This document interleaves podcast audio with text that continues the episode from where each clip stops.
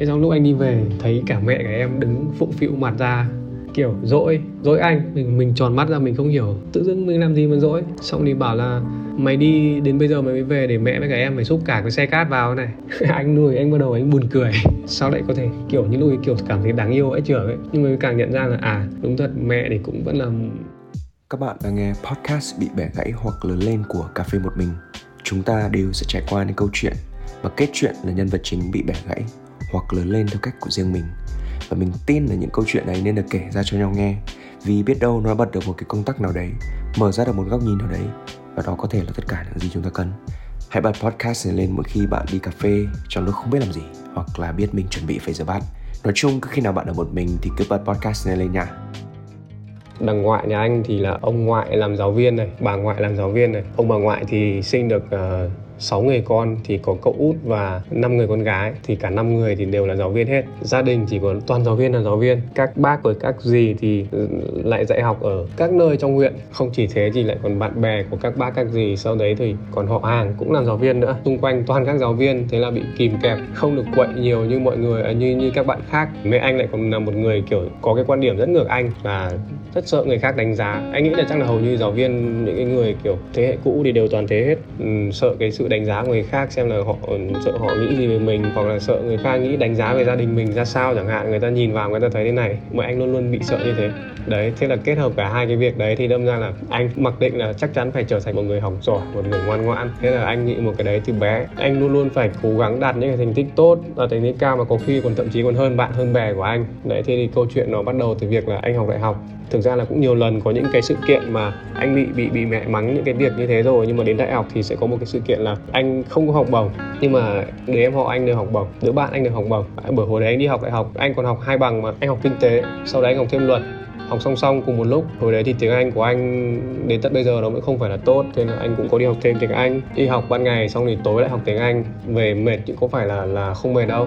Về đến nhà thì cô đang ngồi chơi mẹ thì lại kể mẹ, ôi, hôm nay em ấy được học bổng này. Rồi nhiều người khác nữa cũng khoe lên, khoe xuống đấy và rồi là mẹ, anh cứ ngày nào anh cũng đi học về mệt cũng bị nhai vào đầu. Những cái thứ mẹ anh mắng anh là mày không được học bổng mày chẳng chịu học gì cả mày cứ chơi thôi các thứ. Hồi đấy anh anh thực sự là kiểu anh anh rất mệt và xong rồi kiểu mẹ thì chẳng ủng hộ gì cả ấy anh cũng chẳng mong là mẹ động viên đâu. Chưa giờ anh chẳng cần mẹ anh động viên cả, nhưng mà cứ gây cho anh những cái áp lực như thế. Và đã có lần anh anh tự anh bật lại với anh, con đi học mệt như thế, mẹ thì chẳng quan tâm gì các thứ. Anh anh cũng nói lại. Nhưng mà em biết là anh đã đáp trả những cái đấy như nào anh đáp trả bằng việc rất là đơn giản thôi đúng trọng tâm kỳ học sau anh lấy cho anh anh cái học bổng về anh đưa mẹ anh đấy con học bổng đấy nhá bằng người ta chưa? Mẹ vui chưa? Xong và từ lần sau đấy anh không bao giờ lấy học bổng nữa. Đúng thực sự là sau lần đấy mẹ anh thay đổi không còn một lời phàn nàn nào về anh về chuyện học hành đấy nữa. Bố mẹ anh chưa bao giờ nói một câu xin lỗi đối với anh và cả em trai anh nữa. Có những cái mà anh cảm thấy rất là là, là thèm đấy đấy khi anh xem phim hoặc là xem những cái trên tivi chẳng hạn thấy mẹ xin lỗi con bố xin lỗi con con đi học có chuyện gì vui không hay là có buồn gì không? Chẳng bao giờ bố mẹ anh hỏi anh câu đấy cả đấy là cái anh thấy, nhưng mà thực ra cái sự cảm thấy đó nó không phải là sai rằng mà cũng không phải là bị ảnh hưởng đến anh. Nó mưa dầm thấm lâu rồi, tấm vào anh thì anh cũng thấy việc đấy nó cũng bình thường thôi. Con cái thì luôn luôn có một cái, đấy là quan điểm cá nhân thôi, là hầu như đều cho rằng là có những cái trách nhiệm mà bố mẹ bắt buộc phải phải đáp ứng cho mình ấy. tức là trong tư duy mình luôn có một cái sự phải, bố mẹ phải làm việc này cho mình, phải đáp ứng cái này cho mình.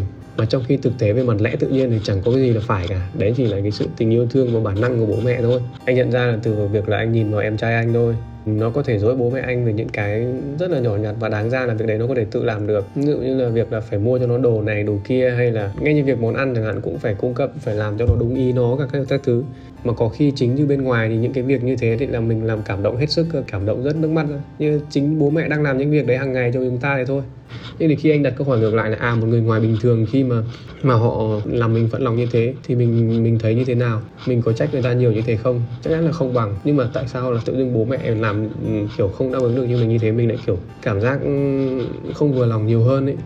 Hầu như mình sẽ sợ làm người khác không hài lòng hơn là sợ làm bố mẹ không hài lòng. Nhưng mình còn bỏ qua cái ý nghĩ đấy.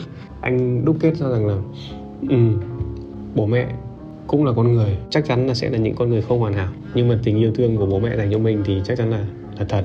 Anh có một người bạn nói với anh một câu, anh thấy thực sự đến giờ vẫn đúng, là mình không nên phải cố gắng để thay đổi cái điều đấy để làm gì cả, mà mình phải thực sự là mình đối mặt. Đấy cũng là cái để mình đối mặt đấy mình sống hòa hợp với việc đấy, mình chấp nhận việc đấy thì tự nhiên mình sẽ thoải mái đấy thì và đến bây giờ thì anh thấy chẳng có vấn đề gì cả. Nhiều lúc đối với anh đấy thì anh chỉ cười thôi. Thì anh thấy thực ra là để trở thành bố mẹ thì họ cũng sẽ trở thành những trải qua những cái quá trình giáo dục được tiếp cận thế giới giống như mình thôi mà. Sau này em cũng sẽ làm bố sau này em cũng rồi làm ông phải làm con đối mới làm bố mẹ được. Anh cũng thế. Thì có thể là họ đã đều trải qua những cái quá trình dạy dỗ như thế và họ có thể bị thiếu sót một cái vấn đề nào đấy hoặc là họ chưa nhận ra là những cái vấn nhận, nhận thức được như vậy. Nên là ở nhà có việc là bố mẹ có hợp con cái hay không bố có hợp mẹ hay không cái đấy đúng là cả một quá trình và những người nào mà nhận thức được những cái việc là người ta không hoàn hảo thì mình chấp nhận nó và mình đối mặt với nó rất vui vẻ thì mà phải vun đắp ấy. Vì sao người ta cứ nói là phải vun đắp cho gia đình thì đúng thật là sự là việc đấy. Kể một câu chuyện như này, đúng rất là nhỏ thôi. Hồi xưa khi mà học đại học thì nhà anh xây nhà, lúc mà làm cái móng xong thì bắt đầu sẽ đổ cát vào để đổ nền đấy hồi đấy thì bố anh đi làm xa, mẹ anh với anh ở nhà thì lo hết. Hồi đấy thì việc gì việc cũng đến anh, sửa điện rồi, tất cả mọi thứ anh đều tự không biết thì tự lên mạng mà học mà làm. Em ra anh lúc đấy là còn quá bé. Đấy, thế thì coi như ở nhà thì anh thấy bố làm giúp mẹ những cái việc như thế. Hôm ngày hôm đấy anh mới xúc cả mấy xe cát vào. Xúc hùng hục vào đấy thì mình khỏe thật. Vào đấy bạn vẫn sinh viên mà khỏe. Xúc hùng hùng hục ra xong đến đến chiều. Lúc ấy muộn rồi. Mình bảo mẹ ơi thôi con nghỉ đây con đi tập gym đây. Mình lại đi tập gym. Thế xong lúc anh đi về thấy cả mẹ cả em đứng phụng phịu mặt ra kiểu dỗi dỗi anh. Mình mình tròn mắt ra, mình không hiểu. Tự dưng mình làm gì mà dỗi? Xong thì bảo là, mày đi, đến bây giờ mày mới về để mẹ với cả em phải xúc cả cái xe cát vào này.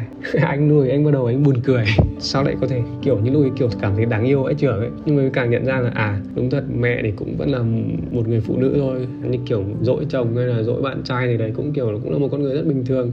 Dỗi, trong khi anh làm hùng hùng hục ra vẫn ra dỗi bình thường. Nhưng hôm nay anh rất là buồn cười và anh kiểu kiểu, ôi, đáng yêu kiểu đấy thế. Thì anh lại ngồi anh hì hục, anh xúc nốt xe nữa, anh xúc vào dù sao thì mẹ cũng vẫn là một đã từng là một cô gái thôi. Thì anh thấy qua cái view này anh thấy kiểu cũng vô cùng đáng yêu và thực sự là chân thực ấy. Nên là càng thấm với cái việc là ừ, bố mẹ cũng là con người thôi mà cũng có ai hoàn hảo đâu.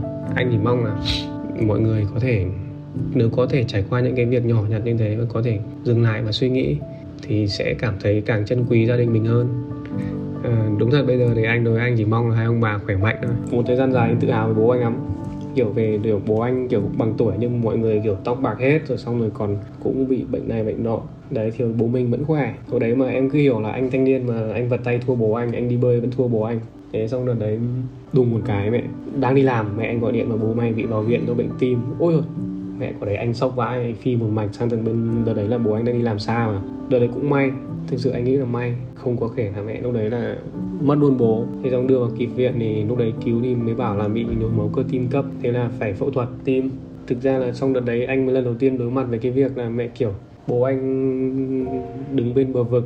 Cái việc lúc mà vào gặp bác sĩ để ký tá này nọ, em biết là lúc đấy bác sĩ bảo là làm cái trò này 10% là đứt nó khủng khiếp đến mức đấy. Anh bảo mẹ 10% mà trong tự nhiên nó quá lớn rồi.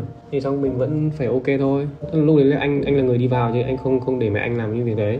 Thì sau đấy thì phẫu thuật thành công xong thì bố anh cũng vượt qua mãi rồi đấy. Đến bây giờ thì bố anh lại khỏe rồi. Bố anh lúc đấy là làm thủ tục nghỉ hưu luôn. Chỉ ở nhà thôi.